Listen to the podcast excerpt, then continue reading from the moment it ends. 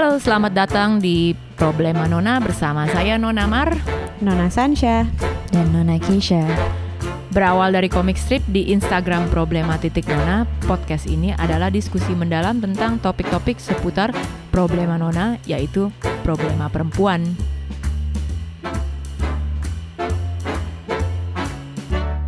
Halo, selamat datang di podcast Problema Nona. Di sesi kali ini kita akan ngebahas modern dating. Apa sih modern dating itu? Kalau kata Blur, modern dating life is rubbish. Not really, but yes, pengalaman ini bisa cukup menakutkan atau bikin jiper saat harus navigating mengenal seseorang lebih jauh melalui aplikasi. Selama proses dating, kita juga harus berhadapan dengan insecurity kita, social construct, dan juga ekspektasi. Apa sih fenomena Bulhan? Apakah definisi dari yellow fever? Seperti apa power play dan post-colonialism effect atau efek pasca-kolonialisme di skena modern dating? Ayo kita simak di episode ketiga tentang modern dating. Ya, di episode ini kita juga seperti biasa ya, kita menerima submisi dari beberapa nona seputar topik modern dating. Uh, seperti apa submisi mereka? Kita baca dulu ya, submisi nomor satu. Submisi nomor satu adalah dari uh, Sleepless. Dia hanya mau diidentify sebagai Sleepless. Uh, and Sleepless, uh, she is a twenty-two-year-old uh, cewek bisexual yang tinggal di Australia. Dia oh. mau ngomongin soal obsesi dengan cowok bule. Oke, okay, menarik nih. Hmm. Ya, gini nih ceritanya dari Sleepless ya. Dia sekarang lagi S satu. Uh, oh, sorry. Dia uh, udah S satu dan sekarang lagi masa S dua di negeri Kuala. Oke. Okay. Pertanyaan teraneh yang dia sering dengar kalau lagi balik ke Indonesia dari teman-teman atau keluarga-keluarganya adalah, kamu tertarik cari cowok bule nggak?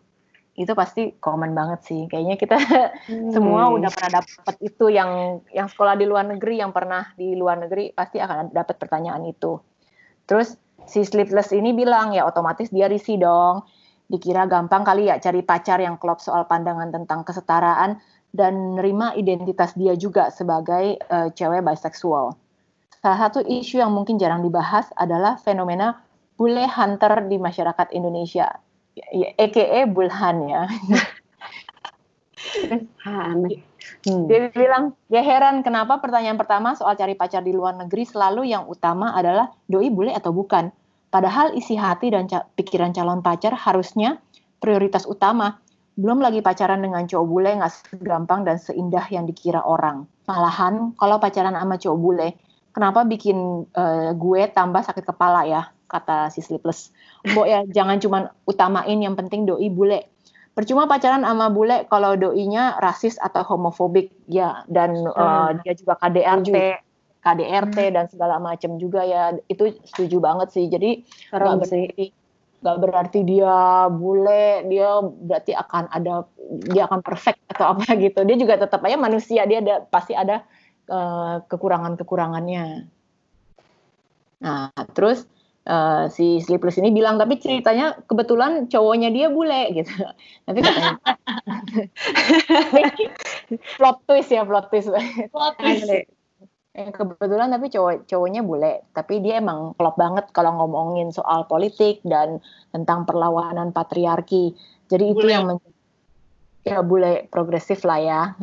hmm. Jadi um, mungkin katanya pendengar juga bingung kenapa kalau dia cari pacar banyak maunya, alias persyaratannya ketat soal pandangan terhadap isu-isu sosial. Karena bagi dia, uh, dia mending banyak maunya soal syarat-syarat tersebut daripada nggak bahagia gitu dengan pasangan yang tidak suportif dengan identitas kita. Setuju banget dengan identitas atau Setuju. pandangan kita ya.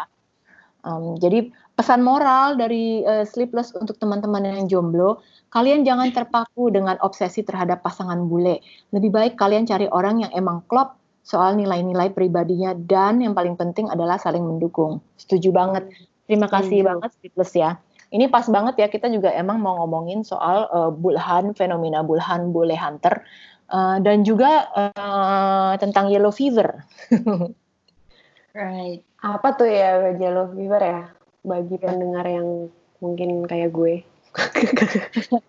Ya sebenarnya nggak uh, tahu ya, kalau bagi gue sih gue udah uh, cukup uh, familiar banget dengan terms yellow fever ya, karena yellow fever itu kan karena dulu sebagai uh, individu yang pernah tinggal di luar hmm. ya di, uh, di Amerika ya, the term yellow fever tuh is is very uh, prominent gitulah. Bukan uh, sakit fever. Kuning ya guys. Iya, bukan bukan sakit, bukan demam kuning. Tapi walaupun memang kadang-kadang kita ngomong demam kuning biar you know kayak biar biar nggak ketahuan bahasa Inggrisnya kalau ngomongin bule di situ. Uh, bukan sakit lever. Yo eh, ini bukan sakit kuning yang ini. Kebanyakan temu lawak. Tapi uh, emang ya, ya yellow fever ini memang sesuatu Uh, fenomena, uh, jadi uh, terms yang untuk disimplify-nya adalah ketika seorang bule, uh, kebanyakan biasanya orang kulit putih, uh, mereka hanya terpaku kepada uh, wanita Asia biasanya. Pasangan yang dicari adalah seorang wanita Asia.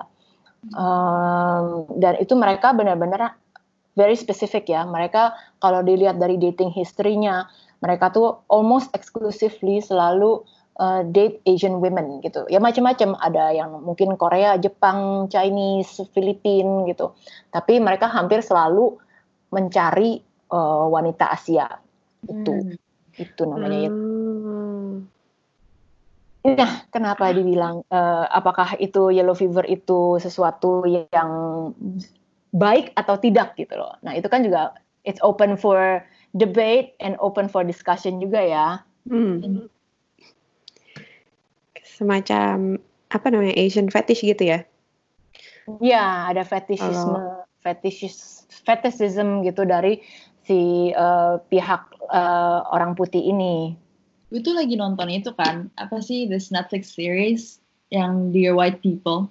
Terus mm. ada question yeah, yeah. itu kan it deals about uh, the it deals with uh, issues on ya dating banget soalnya itu settingnya setting kuliahan di U S. Dan emang tentang rasisme gitu ya. Dan di sana ada salah satu kayak ada percakapan gitu yang kayak lagi ngomong iya tipe gue kayak gue cuma mau date misalnya black guys gitu atau gue cuma mau date bla segala macam. Terus kayak ada pertanyaan yang tercetus dari salah satu dari mereka kayak emang kalau kita punya tipe yang rasial itu tuh rasis nggak sih gitu atau kayak dan hmm. lain-lain gitu kan. Dan kayak it's the same question yang menarik banget buat ditanyain terkait yellow fever ini. Is it racist to prefer kayak to date someone yang kayak ya gue ngerasa cewek sih cantik gitu misalnya atau eksotis gitu-gitu kan. Tapi abis itu kan kayak yang yang biasanya nggak ditanyain abis itu kayak um, mungkin the power relations that kayak dihasilkan dari dating orang yang mungkin kayak Uh, karena dia Asia atau imigran atau kayak orang yang kayak tadi orang uh, orang Asia yang kuliah di U S atau di Australia atau di mana kayak apakah kayak dengan dating dia itu kayak um, apakah dia punya akses ke hal-hal yang nggak harus rely on si bule ini gitu kan, apakah dengan kayak di date sama bule ini dia jadi kayak dimonopoli atau kayak mungkin kayak kalau yang lo alamin gimana waktu di U S nah, kayak umumnya. Kalau yang gue lihat sih um, begini, uh, dan itu benar banget sih Kes yang apa yang lu bilang ya, uh, dan itu menarik banget karena memang I think it's not it's not racist kalau misalnya lu punya certain types gitu kan, um, mm-hmm. tapi I think it becomes like a problem gitu, uh, kayak kita sempat ngomong ngomongin juga ya uh, right. pas kita ngobrol-ngobrol santai kemarin, it becomes a problem ketika lo meng, meng, meng, meng mengexoticize uh, certain, certain race, race. Gitu kan. Yeah. Jadi misalnya dia si cowok ini oke okay, nggak apa-apa sih kayak misalnya kayak misalnya gue gitu atau gue suka cowok Korea nih misalnya ya, eh lucu deh cowok-cowok Korea gitu uh, opa-opa gitu kan, uh, yeah. uh, tapi gue nggak tapi gue nggak berarti gue juga meng Uh, gue cuma suka ngelihatnya aja gitu, ih kayak lucu sih oh, kayak mereka hmm. kan si opa-opa ini kayak um, eye candy banget iya gitu. Kayak eye candy gitu kan lucu kalau ngeliat mereka di K-drama gitu hmm. tapi nggak nggak berarti gue juga me, apa ya me, I I don't have a certain uh, gue nggak ada expectation terhadap mereka gitu loh, because I think that's what it is too kan. Kayak kadang-kadang tuh dari si uh, yellow fever ini, si cowok-cowok cowok-cowok yang rata-rata putih ini, mereka punya certain expectation towards Asian women gitu loh, which is uh, yang satu pasti nurut gitu, yang kedua hmm. mereka tuh pasti kayak uh, apa? submissive. Iya, submissive gitu. Submissive in bed juga gitu pastinya hmm. kan, kayak yang diajak ngapa-ngapain tuh pasti mau, dan ada ada ya itu eksotismenya itu yang menurut gue hmm. menjadi uh, itu menjadi problematik gitu loh. When you have like yeah. certain certain kategori towards certain race gitu kan. Itu kan juga sama aja kayak lu generalize misalnya uh, ih kenapa uh, misalnya uh, apa orang-orang uh, misalnya Uh, uh, orang-orang orang-orang hitam tuh uh, ini pasti kayak kriminal semua kayak gitu loh. Itu kan uh-huh. itu udah udah rasis kan jadinya kan, yeah. ada generalisasinya gitu loh. Lu dan tanpa melihat uh, ini bukan tidak semua seperti itu gitu loh. Berarti kayak yang yang dating imigran gitu ya, mungkin mereka mereka kayak kalau imigran kan lu Uh, mungkin merasa tidak aman atau ada ada disadvantage, disadvantage yang mereka alami sebagai imigran, dan mereka merasa uh, jadi jadi apa-apa nurut gitu kalau pacarnya bule kan. Iya, yeah. Dan mereka jadi they feel like mau. they belong better. They belong better in the society mm-hmm. gitu. Iya, yeah. Jadinya um, ya itu, dan itu menarik karena uh, ada uh, kemarin juga sempat menjadi pembahasan yang cukup uh, ya cukup marak gitu ya di Amerika sih ya, bukan di sini, bahwa ternyata tuh terbukti bahwa banyak banget orang-orang yang rasis, uh, orang-orang cowok kulit putih yang alt-right, alt-right tuh yang yang super kanan, yang sangat konservatif uh, hmm. dan rasis, mereka terbukti tuh mereka dating a lot, most of their dates mereka tuh Asian women gitu. Dan itu, itu tuh udah udah dibahas di di artikel New York Times. Jadi mereka tuh uh, macam power play ya. Iya. Yeah. Yeah. That, that goes into like power play gitu loh. Karena kalau menurut uh, ini yang quote langsung dari si artikelnya, uh, Asian women are seen as naturally inclined to serve men sexually and are also thought as slim, light skin, and small. Jadi uh, itu sesuai dengan uh, apa Western uh, ideal of uh, feminim. Gitu. I see. Wow. Dan pastinya, dan satu lagi kalau ini tambahan tambahan dari gue juga, um, kalau cowok-cowok yang alt-right ini kan biasanya pasti mereka sangat macho gitu kan, sangat cowok hmm. banget lah gitu, yang kayak harus selalu maskulin, iya maskulin banget, mereka harus selalu bener, harus ini. Dan lo kalau ngedate uh, dating pacaran sama cewek Asia, apalagi mungkin cewek Asianya yang bukan lahir di situ, uh, yang mungkin bahasa Inggrisnya nggak begitu bagus, mereka nggak akan argue sama lo. Jadi bener. Lu akan pasti selalu menang gitu loh. Ah. Jadi lu pasti akan selalu kayak like the superiority complex. Iya, lu akan selalu bener, lu akan selalu menang, lu akan selalu didengar. Jadi oke, okay, no problem gitu loh. Relationship ini udah pasti lu akan yang mendominasi. Jadi ini tuh tentang kayak bahaya banget ketika a relationship starts with you just seeing a person as a kayak uh, on the surface token gitu ya, kayak ini yeah. Asia berarti dia stereotipnya ini itu. Gue jadi penasaran sih, kayak ada gak ya cewek Asia yang malah kayak memanfaatkan itu, atau malah kayak ternyata dia punya agency gitu, terus kayak ya bule ini mau sama gue kayak gini, gue juga ada maunya dan ada kepentingannya gitu, dan hmm. mungkin Bulhan gitu agak kayak gitu ya mungkin okay, juga, ya. Maksud gue uh, Bulhan itu kan ya, ya, tapi kita nggak tahu ya, karena kan uh, mungkin kita harus bertanya kepada orang yang pernah menjalankan hal ini. Adalah Bulhan. Iya. Tapi sebenarnya fenomena Bulhan ini kan um, bisa dilihat juga um, bahwa ini ada hubungannya dengan uh, post-colonialism effect ya. Mm-hmm. Mm. Ya. Yeah. So mungkin karena kayak tadi tuh yang di submisinya Sleepless, kayak dia ditanyain kan sama keluarganya kayak kamu nggak mau cari cowok bule, dan di sini pasti sering denger dong kalau misalnya lo pacaran atau nikah sama bule punya anak tuh perbaikan keturunan gitu misalnya. Iya, istilah ya, itu. Ya. Kesannya superior gitu kalau punya anak yang bule, bisa jadi artis F T V gitu kan, atau benar. Dan kita kan, hmm, budaya kita juga juga sangat Uh, memprioritaskan bule gitu untuk ya. Campuran lah Indo lah atau iya, benar-benar. Uh, kalau kayak gak disampul gak disampul gitu kan, yang dipilih pasti yang mix-mix gitu. yeah. Kecuali um, yang Indonesia banget di save untuk konten-konten yang tentang hari kemerdekaan lah atau kemerdekaan yang budaya-budaya gitu. Konten Nusantara. Nusantara benar. Nah itu udah ada suatu problem baru dong. Berarti kan kita we're, what is it called like internalized racism? Iya kayak... ada di situnya. Um, ya menurut gue sih di sininya kita karena masih menganggap uh, kebanyakan ya kebanyakan dari uh, dari kita juga. Kita masih melihat tuh kalau uh, orang putih tuh lebih superior. Jadi kita nggak menempatkan diri kita tuh on the same uh, level as them. We see them as higher. Jadi ketika yaitu ada si bule uh, si bule ini masuk ke kehidupan seseorang, ketika lu menikah dengan bule baik itu cewek atau cowok, jadi lu dianggapnya langsung oh my god kayak nanti lu kehidupan lu udah pasti otomatis akan jauh lebih baik gitu. Hmm. Selain memperbaiki keturunan uh, ke, uh, istilahnya quote unquote memperbaiki keturunan, lu juga akan memperbaiki uh, ekonomi ekonomi kelas. Padahal belum banget social ya. Social class lo gitu loh, dan itu semua jadi naik gitu loh. Jadi kan tapi kan hmm. maksudnya kalau dilihat dari mindset itu sebenarnya kita mindset yang masih apa ya ya itu ya mindsetnya masih dijajah ya. Benar. Ya. Jadi actually um, jadi sebenarnya mungkin nggak apa-apa nggak apa-apa aja ya lo mau dating siapa mau interrasial mau apapun oh. Asal lo sebenarnya menyadari the power play inside your relationship, apakah kayak tadi Mar bilang lo tuh setara atau enggak sih uh, ngelihat hmm. diri lo sama orang ini, lo bisa menegosiasikan posisi lo atau enggak, jangan sampai lo tuh kayak di bawahnya atau bahkan mendominasinya gitu, kayak benar-benar ada di kesadaran yang apa ya, kesadaran akan posisi kalian masing-masing terkait sama latar belakang ras atau latar belakang lainnya gitu kali ya.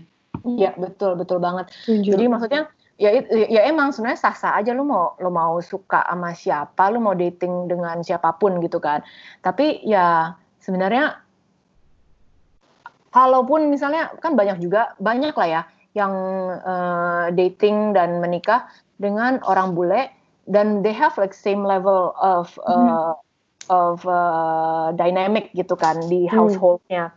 Tapi sekarang yang jadi masalahnya malah mereka dilihat sama orang luar sebagai ih kalau cewek kayak ih matre banget ya ini uh, ini uh, suaminya bule gitu loh. Wow. Yang hal yang kayak gitu malahan ya orang sekitarnya dan society-nya juga yang masih ngejudge dengan pemikiran seperti itu gitu loh. Mereka jadi di pikiran mereka tuh masih tetap oh kalau lu sama bule no matter what lo akan akan selalu di bawah si bule ini gitu loh. Padahal dia nggak hmm. tahu kan mungkin di dalam di, di baliknya itu di di rumah tangganya itu mereka uh, sama atau mungkin malah ceweknya uh, atau bukan ceweknya sorry pasangan yang non bulenya itu lebih mendominasi gitu. Mereka nggak tahu tapi hmm. dengan asumsi si uh, masyarakat sekitarnya udah langsung yang kayak ih um, pasti nih matre deh, pasti pansos deh atau yang kayak gitu-gitu kan. Jadi opininya udah mapan banget ya buat ngelihat kita tuh emang inferior gitu rasanya. Iya hmm. benar dan itu ya, it, ya it benar dengan si Uh, orang-orang yang berpikiran begitu juga sebenarnya dia udah udah internalnya tuh insecure, dia merasa kayak kita tuh emang nggak bakalan pernah measure up ke si bulenya. Makanya ketika lo nikah uh, dengan seorang bule itu tuh lo pasti ada ada motifnya, apa sih ada mau ada sesuatunya gitu. Hmm.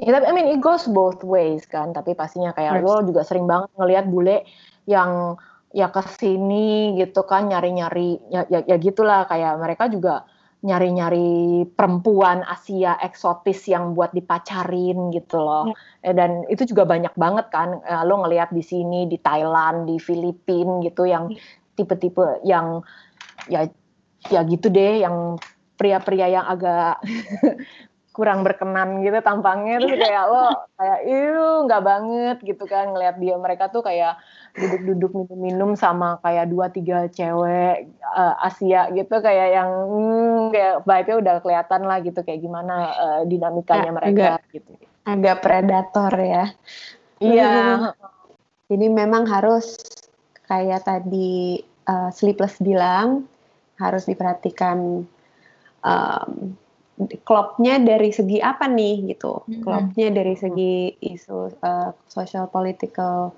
perspektifnya, dari cara dia memandang patriarki atau um, things that matters lah, things important things. Iya, sebenarnya sih kalau idealnya kan kita nggak nggak melihat uh, rasnya mereka lah ya, kita hmm. uh, look beyond that gitu, dimana lu nyambung atau enggaknya aja sih, itu sebenarnya yang paling yeah, bener. Basic dan fundamentalnya, lu nyambung nggak sama orang ini gitu loh. Kalau lo nyambung ya udah uh, sok atuh lu mau pacaran atau mau ngapain gitu loh. Tapi kalau misalnya lo emang merasa sama dia kayak ada sesuatu di mana mungkin si pasangan ini Uh, si si orang ini nih kayak agak merepress lo gitu kan, agak yang hmm. oh, mungkin dia kalau ngomong tuh suka agak uh, condescending gitu, kayak lo merasa kok gue agak uh, gimana gitu ya, ter, ter uh, agak ter terhina sedikit atau gimana gitu. Jadi mungkin ya itu uh, harus dipikirkan juga. Kita move on ke submisi dua kali ya. Yes. Oh, iya. Kalau submisi dua ini tuh dari Noni, a k a. Lara Jingga underscore. Jadi dia bersedia disebutkan namanya nih. Kalau kata Noni, dia cerita, dia tuh single selama tiga tahun belakangan. Terus tahun lalu, salah satu teman ngasih saran untuk download dating apps. Dari situ, jadilah gue nyebur ke zona modern dating yang juga udah mempertemukan teman gue tadi sama suaminya itu. Oh, jadi dia udah lihat bukti ini bisa sukses gitu ya. Success story. Gue pikir gak ada salahnya dicoba. Ya hitung-hitung ngisi waktu luang, baca-baca bio daratan laki-laki yang kadang bikin perut kepala Eh perut ketawa sampai pusing kepala. Oke okay. Hitung yang pernah intens komunikasi via chat sama gue mungkin ada enam orang. Sisanya cuma match, basa-basi, say hello, ngajak one night stand, atau ambil-ambil uh, friends with benefits yang sebenarnya cuma mau cari teman tidur doang, which is actually legit ya. Valid-valid aja ya menurut gue. Terus uh, lanjut, katanya, katanya Noni, dari enam orang tadi yang dia match itu cuma ada dua yang sesuai sama kriteria dia. Akhirnya oke okay, ketemuan nih sama dua orang itu. Orang pertama, kita janji ketemuan di salah satu resto sekitar Blok M, tapi pas udah ketemu baru ngobrol bentar, doi buru-buru izin mau pulang karena ada kerjaan. Gue gak bisa hmm. Gue balik dengan rasa insecure yang tiba-tiba naik. Gue mikir, uh, gue jelek banget apa ya? Perasaan foto gue gak jauh beda sama aslinya. Kok dia kayak gak suka gitu? Kasian deh. Aneh sih tapi. Plot twist nih. Akhirnya, uh, yes gue mikirin itu sepanjang jalan pulang sampai kosan. Sampai akhirnya dia chat gue lagi dengan sesuatu yang malah bikin gue pengen ketawa. Sekaligus sangat mengapresiasi sikapnya. Haha. Kira-kira begini sih chatnya. Sorry ya tadi buru-buru pulang. Sebenarnya aku nggak ada kerjaan sih, cuma dari kamu datang hawanya pengen nyium kamu mulu. Aku lihat bibir kamu, jadi daripada aku digampar karena bisa aja kalau kalian lebih baik aku pulang. That's really weird. Tapi, oh, at least kita I don't know. Masih kredit bahwa orangnya jujur. Benar. Iya sih, tapi oh, oke. Okay. Nggak apa-apa sih ya, gitu. Tapi kayak pas diomongin kayak gitu tuh kayak mendingan mendingan you like manage and control it and like kiss after, right? Right, yeah, I totally agree with you. Yeah. Like let's be smooth about it. Ya mungkin dia susah kali meng- mengontrol itu, eh, jadi dia udah udah sadar diri, ya udah deh bang mendingan gue cabut nih daripada kenapa-kenapa ya nggak? Ya honest aja ya. Daripada gue yeah. nyaplok katanya gitu. Uh-uh, bener sih itu itu nggak itu nggak apa sih karena menurut gue dia kayak oh it's a, it's a you know honest tapi weird but honest gitu ya udah. Gitu.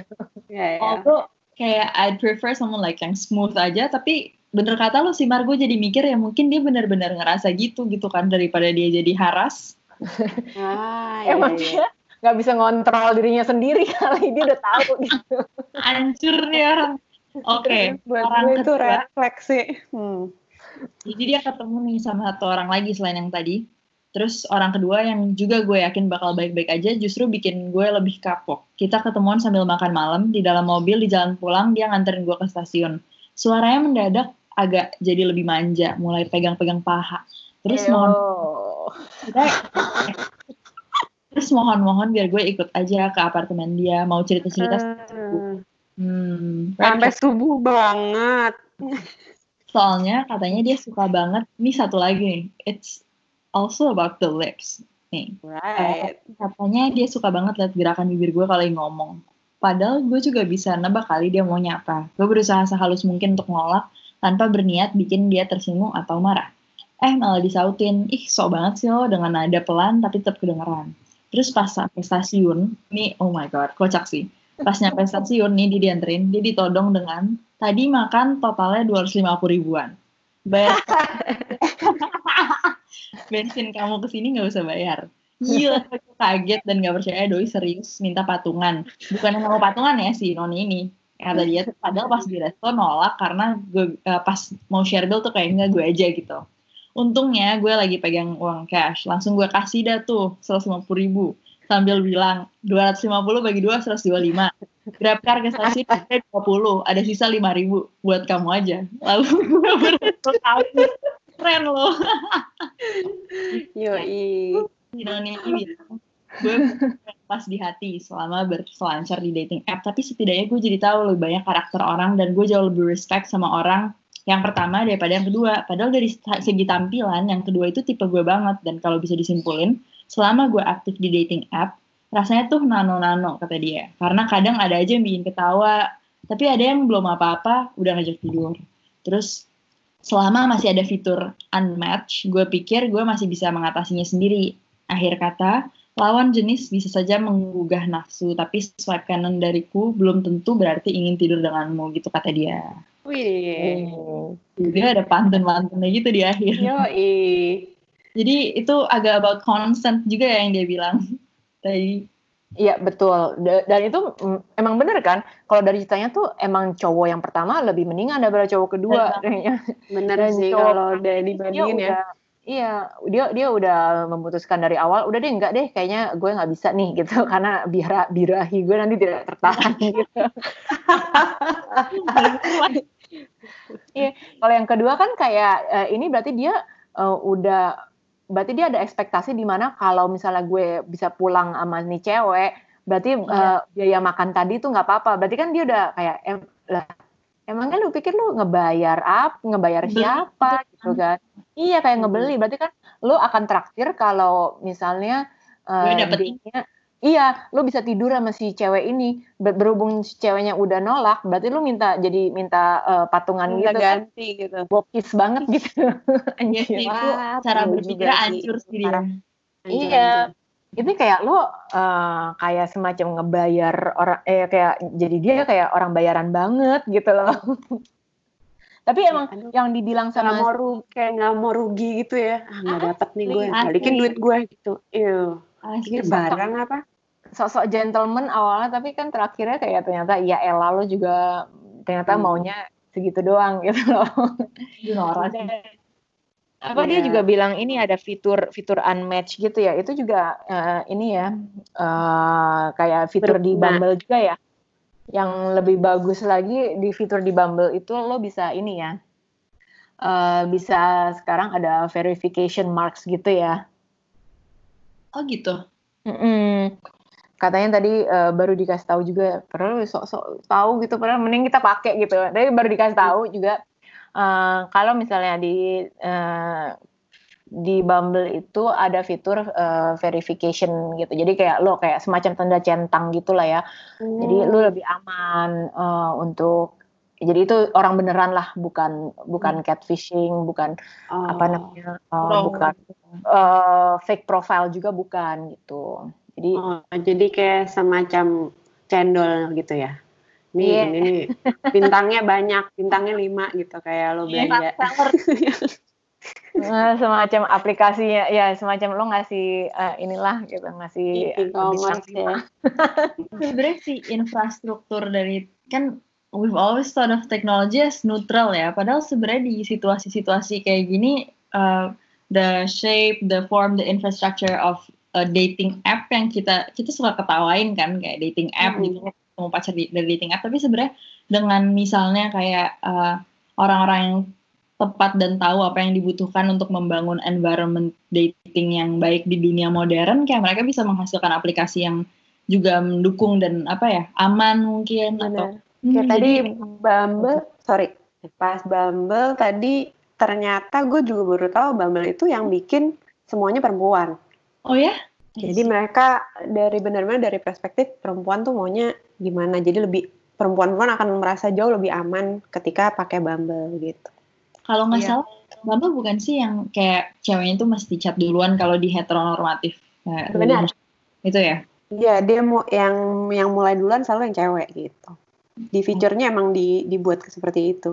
I see. Hmm. Tapi di Bumble itu ada ini ya, uh, Bumble itu is it just for uh, hetero? Uh, is there like uh, for uh, other ini uh, sexual preference, uh, other dating preference gitu? Hmm, ya. Yeah. Menarik.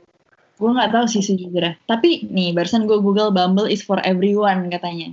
Hmm. Jadi bisa same sex. Kayak mereka state that Uh, the app was originally designed to disrupt traditional gender roles in heteronormative dating. Jadi ah, mereka gitu. Uh, mungkin sesuai yang kayak tadi Sancha bilang ya, karena didesain dengan perspektif yang nggak nggak laki doang gitu. Benar-benar. Iya iya iya. I think that's how it should be, karena dating uh, ya di modern dating kan nggak nggak semua orang hanya mencari kayak gue nyarinya opposite sex gitu kan. Ya, sometimes like you want to be adventurous and lo mau nyari yang apa namanya yang uh, same sex or yang apa uh, apa namanya yang non-binary yang macem-macem gitu kan, uh, uh, identity uh, identification gendernya macem-macem gitu kan. Itu juga bisa, it could be it could be fun gitu loh. It could be like a A, a fun platform to explore uh, segala macam itu. Gue pengen tahu sih, kayak pengen banget ngobrol sama kayak misalnya friends yang emang benar mereka um, uh, prefer same-sex relationships yang memang homosexuals gitu, atau hmm. gue pengen tahu atau yang bi gitu, kayak kalau mereka uh, navigate themselves bukan di uh, Grindr atau aplikasi yang secara khusus memang untuk same-sex gitu, kayak misalnya di Bumble atau di Tinder pengalamannya kayak gimana? Penasaran banget sih. Iya, iya sih. Itu itu juga bisa menarik ya melihat mereka di antara dunia hetero gitu kan. Karena hmm. kalau kayak Grindr gitu kan udah udah jelas gitu kan. Tapi kalau hmm. yang uh, Tinder uh, Tinder Bumble OkCupid gitu kita nggak tahu gitu loh. Ini mereka apakah mereka hanya segelintir di antara semua yang hetero gitu kan, kemungkinan besar sih iya, gue asumsinya yeah. sih I think it, I think it is right ya yeah. Iya sih, uh, kita mau move on ke cerita ketiga dulu. Oke okay. Yuk, ini dari Kay Kay huruf K. Dear Nona, Uh, Kay ini baru pakai dating app sejak dia putus sama cowoknya yang posesif di tahun dua ribu enam belas. Mm-hmm. Awalnya rada skeptis dan jujur takut banget ketahuan sama teman-teman lain karena using dating app dianggap lame. Tapi tetap aja install dan dia pakai sebagai lonely girl in the middle of the night. Oke. Okay. Uh, entah kenapa berminggu-minggu main yang sup, uh, minggu-minggu yang super yang match super banyak banget dan ngobrol sana sini super fun, dan jadi dia merasa nggak lonely lagi tuh ya, mainan dating app jadi banyak obrolan dengan orang-orang. Nah tapi tetap aja notifikasi dating app-nya dia matiin biar nggak terlalu nggak biar nggak malu sama depan teman-teman-temannya. Nggak lihat ya. Heeh, kayaknya dia agak teman-temannya kurang suportif nih. Benar. Nah, si nah si Kay ini uh, misinya di dating app itu mencari teman untuk ngebir dan ngobrol santai sekaligus mempelajari karakter tiap orang yang sangat beragam. Walaupun beberapa kali udah ketemu orang dan pergi sana sini, tetap aja ada rasa takut entah bakal diculik atau dijahatin karena banyak juga yang cerita kalau dating apps ini banyak disalahgunakan sama frat boys. Frat boys itu apa ya maksudnya? Ya maksudnya cowok-cowok yang douchey-douchey yang uh, hmm. ya gitu deh, yang intentionnya nggak bener gitu. Oke okay, oke. Okay. Intentionnya ternyata beda-beda. Memang ada yang pingin seks, ditemenin ngobrol sampai jadi baper-baperan. Kayaknya aku udah ngalamin semua cycle dalam pertemuan lewat dating apps ini. Wow. Udah hatam. Ada yang ketemu di bar, mabuk bareng dan lanjut menjadi teman. Ada yang kelewat sange sampai maksa buat nginep di hotel. Ada yang ngajak ke coffee shop dan end up pacaran. Ada yang ketemu di warung kopi dan pura-pura gak bawa duit. Waduh, ya mirip pemain tadi. Kayaknya show-nya sama. Sama sih. Ada juga yang udah di lobi hotel tapi ngeluarin duit cuma sebagian. Enaknya dia aja. Ada yang akhirnya jadi F W B sampai kenal sama teman-temannya dengan rutinitas minum bareng, nginep di kosannya, deep late night talk, jadi one call away person, dan we both agree to be treated like that. Wah, jadi sampai akhirnya dia sampai nemuin sahabat gitu ya. Yes, yes. Sampai sekarang pun masih ada beberapa yang masih ngobrol dan say hi. Dan sebagian pun ada yang aku blok karena annoying. Sebenarnya menggunakan dating app sangat memudahkan aku yang nggak suka kemana-mana sendirian dan suka suka banget kenal sama orang baru. Namun hal yang harus dijaga banget adalah self worth. Sumpah sampai pernah terlena dan ngeblur sendiri, bingung tujuan ketemu orang-orang ini apa, dan malah kadang bikin exhausted setelah ketemu beberapa orang dalam waktu yang singkat. Dulu dan mungkin sampai sekarang aku pernah baca satu quote dan yang akhirnya bikin aku tahu kalau jadi cewek ber, yang berkelas, uh, not having standard, having a standard dan kaya akan self worth adalah to be a bitch with manner. Hmm. Dengan begitu aku merasa aku bisa jadi cewek yang camouflage, giving pleasure to boys dengan res, dengan mengurangi respect atau rasa hormat mereka ke kita sebagai cewek. If I ever be a bitch, tidur sana sini, ketemu sana sini dengan dengan easily-nya. Tapi dengan berjalannya waktu, aku sadar kalau itu nggak baik buat diriku karena pertemuan-pertemuan itu akhirnya nggak ada nilainya. So, sekarang aku udah nggak pakai dating apps dan sedang mempelajari my inner self, also gaining my self-worth. Karena sekarang self-loving itu ha, jauh lebih penting dari apapun di dunia ini. Salam hangat. Oke. Okay. Nah, ini bener sih kayak dari... Kalau dari ceritanya si Kay atau K ini, emang um, itu bisa menjadi sesuatu toxic part ya dari uh, modern dating and also using dating apps gitu. Karena emang lo going through so much in such a short time. Jadi uh, dan orang-orang yang lo ketemu juga kan lumayan random ya semuanya. Jadi kayak lo hmm. lama-lama juga jadi burn out gitu rasanya kayak aduh yeah. ini lagi ini lagi cowoknya kok yang kayak gini semua kayak nggak ada yang hmm. Uh, repetitif monoton ya. Uh, hmm. Quote-unquote-nya tidak ada yang berkualitas gitu loh. Jadi lama-lama lo juga jadi nggak ya jaded ya jadinya ya istilahnya. Iya. Yeah. Yeah. Ya semuanya serba superficial cuma cuma uh, di permukaan aja gitu ya. Nggak ada yang nggak it's not making you a better person or the other person a better person gitu. There's no um, connection yang benar gitu. Dan menariknya juga ini uh, dari ceritanya si Kay ini nih, it also highlights another thing about dating apps uh, purpose gitu di Indonesia. Jadi kan kalau dating apps gitu di sini bisa jadiin tuh sebagai uh, ajang untuk mencari teman, uh, mencari apa ya, mencari ya mencari persahabatan ya. Sedangkan kalau di luar uh, di luar itu ya kayak di Amerika gitu khususnya mereka tuh ini uh, khusus untuk hook up aja bener-bener gitu loh, untuk one night stand, untuk ya untuk ber ya inilah untuk physical banget lah gitu yeah. loh. Sedangkan kalau di Indonesia tuh it seems like uh, lebih ada uh, ininya ya lebih lebih P G gitu loh. Lebih um, bisa buat Jadi dia bisa buat berteman macam-macam dalam bermacam-macam kegiatan gitu ya. Kayaknya kalau kalau gue lihat-lihat juga kayak cara-cara si dating apps ini mengiklankan diri dan mempromosikan diri di Indonesia. Kayak if you've ever misalnya the past year come across a billboard kayak yang mempromosikan saat Tinder gitu di Indonesia.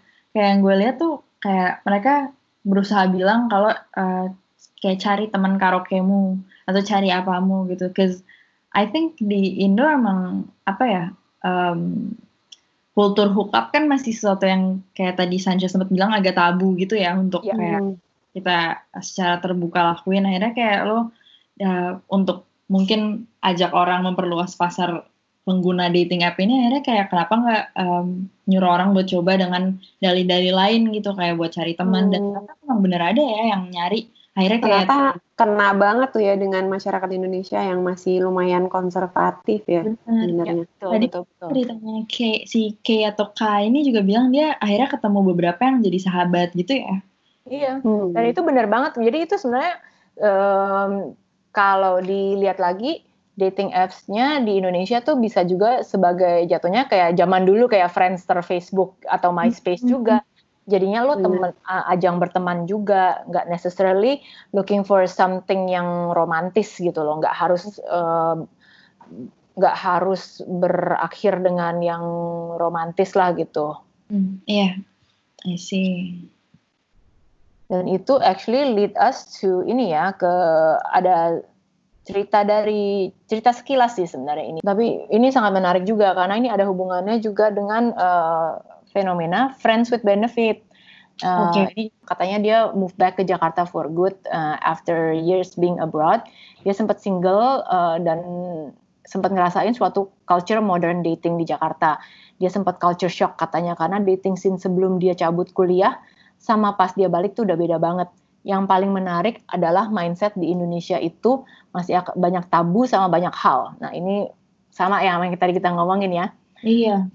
Uh, terus katanya during that three years of her being single, uh, trennya tuh ternyata banyak banget ajakan untuk uh, jadi friends with benefit gitu. Dan kita tahu benefit itu apa ya.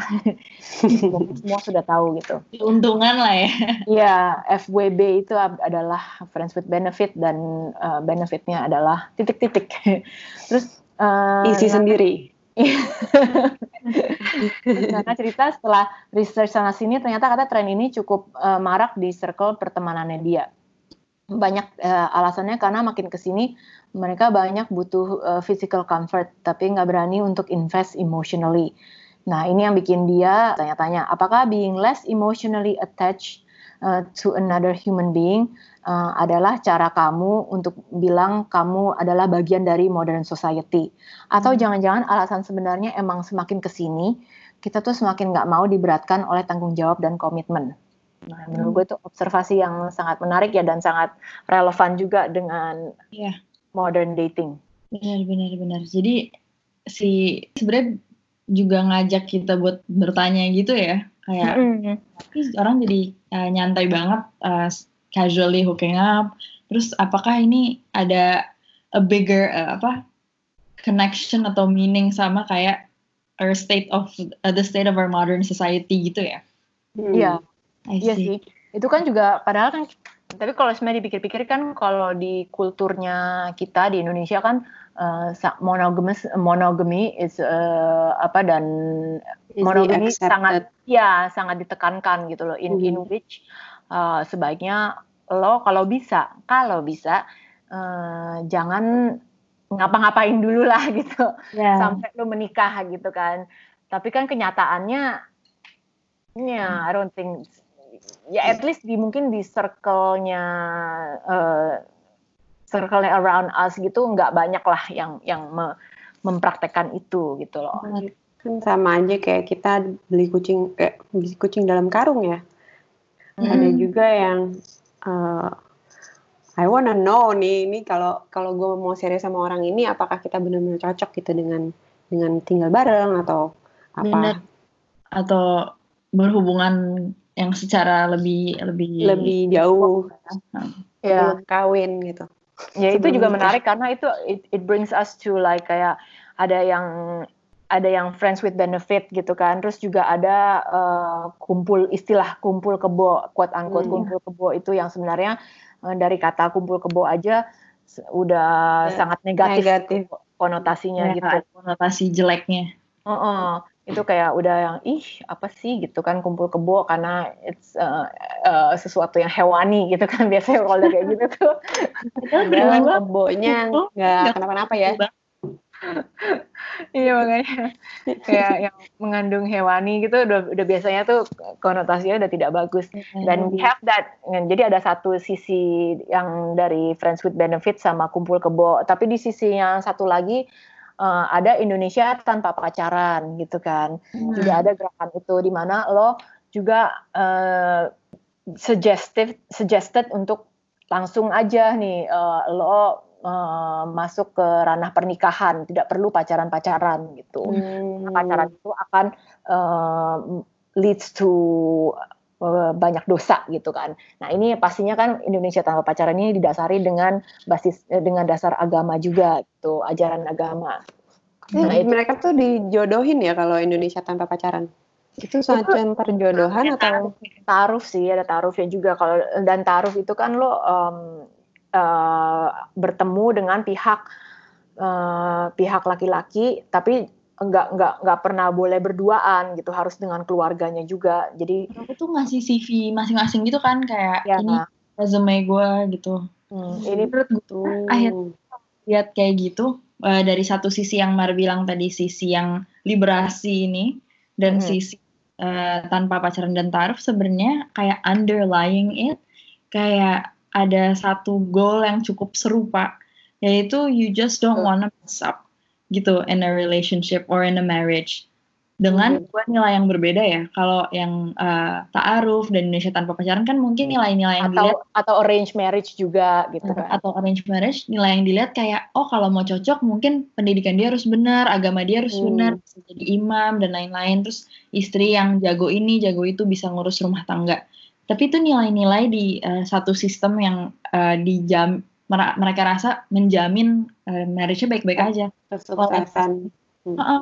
At the same time for the people doing uh, hookups atau mungkin living together kumpul kebo ini, nilai-nilai yang mereka mau centangin itu kayak apakah pas gue tinggal bareng kayak uh, cocok gitu, bisa berargumen dengan baik, apakah kayak kayak gue bisa mengeksplorasi personality dia dan sama-sama biar relationship-nya work kan, tapi yeah, ya, different way, different values gitu.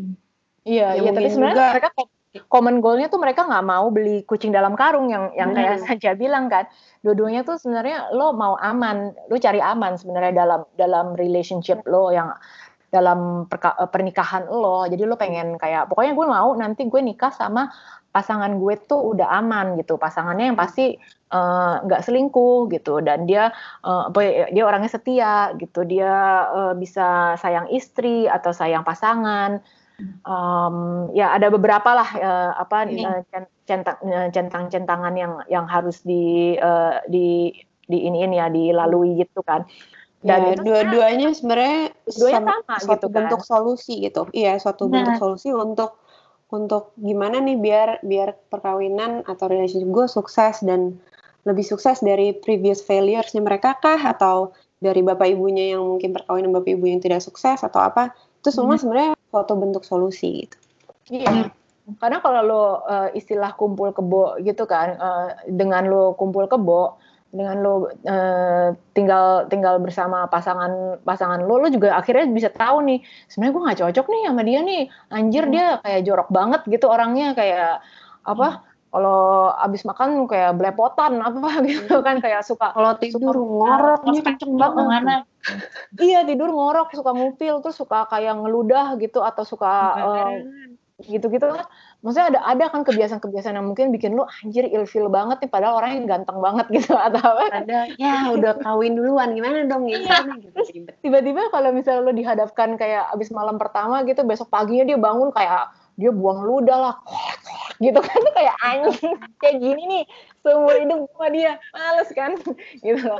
Kayak kayak kayak gitu yang lu kayak ya ya itu itu gitu di sisi benar-benar ada ada penyesuaian-penyesuaian yang bisa-bisa berakhir dengan eh gue nggak bareng, nggak cocok gitu. Iya makanya jadi uh, kalau dari istilahnya living together yang kumpul kebo ini juga ada ada benefitnya ya, mungkin juga dari yang Indonesia tanpa pacaran yang taaruf atau arranged marriage ini mereka nah, juga bisa menemukan. Iya, mereka juga hmm. kayak, kayak dari cerita-cerita mungkin yang arranged marriage gitu, ya banyak juga cerita-cerita sukses juga lah gitu, yang dimana mereka akhirnya uh, bisa belajar untuk saling mencintai gitu loh, uh, hmm. dalam setelah mereka menikah gitu. Jadi itu mungkin uh, formatnya jadi lebih beda ya, bukan jatuh cinta dulu lo baru menikah, tapi ini menikah dulu lo baru uh, jatuh cinta gitu, karena hmm. akhirnya lo bisa ngelihat oke okay, orang ini nih ternyata menyenangkan, dia ada ini ini ini ini oh uh, lucu gitu loh. Jadi ya prosesnya beda, tapi I think in the end-nya ya goalnya sama sih, mereka ya mau menikmati uh, pernikahan sendirian, nggak mau sendirian. Ya. Mereka kayak kan lo nikah pasti kayak mungkin keluarga baik di sini atau di negara lain pun kan ada berbagai variasi tentang bibit, bebet dan bobot gitu ya, kayak lo ya. uh, cari pasangan yang cocok dan lain-lain, tapi kayak Um, intinya tujuannya sih buat mastiin lo baik-baik aja gitu. Walaupun ya, dengan banyak kerugian yang mungkin bisa terjadi ya, karena a system can be flawed, right? Iya. Jadi ya in the end sih modern dating tuh sebenarnya juga it, it's gonna lead to ini ya, kayak it's gonna lead to like what we're looking for in life sebetulnya. Right. And what are you looking for in life? Uh, ya macam-macam gitu kan. Orang-orang tuh nyarinya, uh, yang pasti kan nyarinya seneng, bahagia gitu. Tapi hmm. seneng bahagia itu kan bisa dicapai dengan berbagai macam cara. Yeah. Ya mungkin ada yang lewat uh, menikah gitu, punya keluarga, hmm. punya pasangan. Atau hmm. ada yang seneng-seneng, seneng dan bahagia d- dalam kesendiriannya. Dan yeah. dia mengerjakan apa yang dia suka, bebas gitu. Ya macam-macam sih sebenarnya. Yeah. Ya bisa juga untuk self growth juga, untuk memperbaiki diri atau uh, to to better yourself in as human being juga sih. Yeah. Because you you put up with a person, you learn to to live better as human being with each other gitu. Itu juga penting.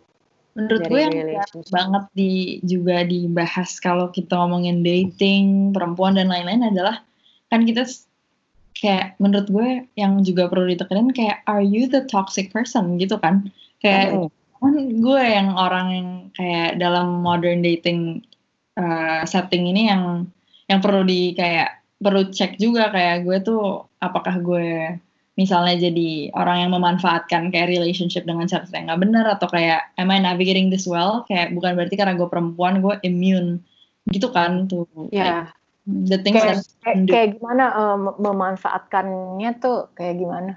Ya gue bayangin kalau misalnya kan kita selalu diingetin kayak oh predator tuh misalnya selalu dibentuknya laki-laki dan lain-lain gitu kan, atau kayak hmm. atau atau yang abusive itu yang laki gitu, hmm, atau yang kayak uh, hookup culture gitu, mungkin nggak harus uh, gue memanfaatkan secara negatif ya, kayak apakah kayak relasi-relasi si uh, relationship modern ini kan bisa aja kayak dimainkan sama uh, perempuan sebagai dia yang kayak jadi apa namanya, jadi hookup sama banyak cowoknya, bisa dia yang jadi misalnya kayak kebalikannya dari kayak yang biasa kita lihat gitu, jadi kayak just seeing this as a process. Jadi misalnya gue ketemu cowok yang tiba-tiba submisif atau yang apa, kayak gue jadi nggak nggak meletakkan dia ke apa namanya ke box-box yang gue kira kayak oh jangan-jangan cowok ini mau giniin gue atau mau apain gue dan lain-lain, tapi kayak lebih kayak ngeliat ini tuh kalau kita want to be seen as you know equals juga kayak um, ngeliat kalau dinamika power dan relationship antara kayak um, perempuan laki-laki ataupun binar dan non binarnya tuh kayak bisa bisa baur dan aneh-aneh banget gitu sih. Hmm. Jadi maksudnya kalau uh, sebagai Uh, perempuan kita juga harus melihat uh, ke, ke ke diri kita juga ya, apakah kita uh, mem- memanfaatkan certain certain situation juga. Mm-hmm. Soalnya menurut gue perempuan powerful juga dan punya cara-cara negosiasi agensinya mereka, antara kita ngelihat kita ngerugin orang atau enggak, atau kayak kalau kita dirugin gimana nih buat memutarbalikan itu gitu kan. Hmm, bisa ya, kita juga manipulatif juga ya bisa. Iya yes. Bisa. Betul, betul, betul. Seru ya ternyata bahas ini. Seru sih. Buat gue ini kayak baru banget juga, kayak wah gue zamannya gue belum belum segede ini gitu ya, Tinder dan dating apps dating apps ini kayak wah ada istilah-istilah baru yang gue nggak tahu. Oh ada satu nih yang gue tadi kelupaan mau komen pas di bagian submisi kedua sebenarnya. Jadi mm-hmm. kayak I want to shine uh, apa? spotlight on kayak the fact that modern dating kan banyak ber, banyak depend on a medium. Yang mediumnya itu adalah si teknologi ini kan, baik dating app atau S M S atau kayak mungkin sama aja secara uh, gambaran besar kayak kita lihat sekarang kita mempresentasikan diri lewat Instagram gitu. Dan kalau kata this scholar namanya Marshall McLuhan, dia tuh kayak communications media scholar gitu, dia bilang kan the medium is the message gitu. Ya yeah. Artinya kayak, kayak mungkin yang gue lihat tadi pas um, uh, kayaknya tadi si submisi dua kalau nggak salah ngerasa dia tuh kayak kok ini jadi monoton dan gak bermakna ya gitu. Hmm. Kayak, it's, I think it's because the medium kayak forces you to kayak uh, display yourself kayak through a photo and a short bio. And then kayak bentuk interaksi inisial lo sama orang lain tuh lo di swipe-swipe gitu loh. Kayak emang bentuk mediumnya sangat instan dan sangat ah. reduktif banget gitu. Dan akhirnya kayak maybe it makes you feel a little kayak ini tuh ada artinya gak sih? Atau ini kayak cuma a bunch of people kayak swiping left and right towards each other mm-hmm. gitu. Padahal kayak within the that kind of medium atau teknologi kan kita bisa juga memaknainya. Kayak by building actual relationships or kayak, dan itu masuk akal aja kalau dia ngerasa ini tuh kayak kayak dia berinteraksi cuma lewat swipes atau kayak cuma lewat hal-hal yang gak, gak meaningful gitu kali ya. Ya, itu kayak um, juga emang sempat yang kita bilang kalau misalnya ada misalnya perbedaan antara generasi, if there's like a generation gap gitu di antara kalau kita dulu mungkin uh, the dating scene was like so much Uh, more different gitu kan, kayak kita tuh lebih right. ada kesempatan untuk bertemu muka secara langsung gitu, karena yeah. kan dulu kita zamannya mm. belum ada yang namanya apps-appsan gitu kan, um, right. jadi lo ya mau nggak mau emang uh, uh, lo tuh ketemu muka tuh akan persentasinya akan lebih besar ketimbang mm. sekarang. Kalau sekarang kan semua memang ya yang yang kayak kata lu tadi semua reduced to profile pic sama uh, yeah. bio dan siapa yang dan punya ada uh. dan ada kesempatan lebih besar untuk bohong gitu, hmm. yang untuk untuk, yang, untuk pencitraan yang atau iya pencitraan yang justru kan, jadi, uh, lu justru lo display insecurity aja, lo gitu, uh, lo yeah. nutup nutupin segala insecurity lo, jadi sebenarnya kita nggak ada yang tahu ini you projecting yourself or you projecting your insecurity to wow. to the people gitu.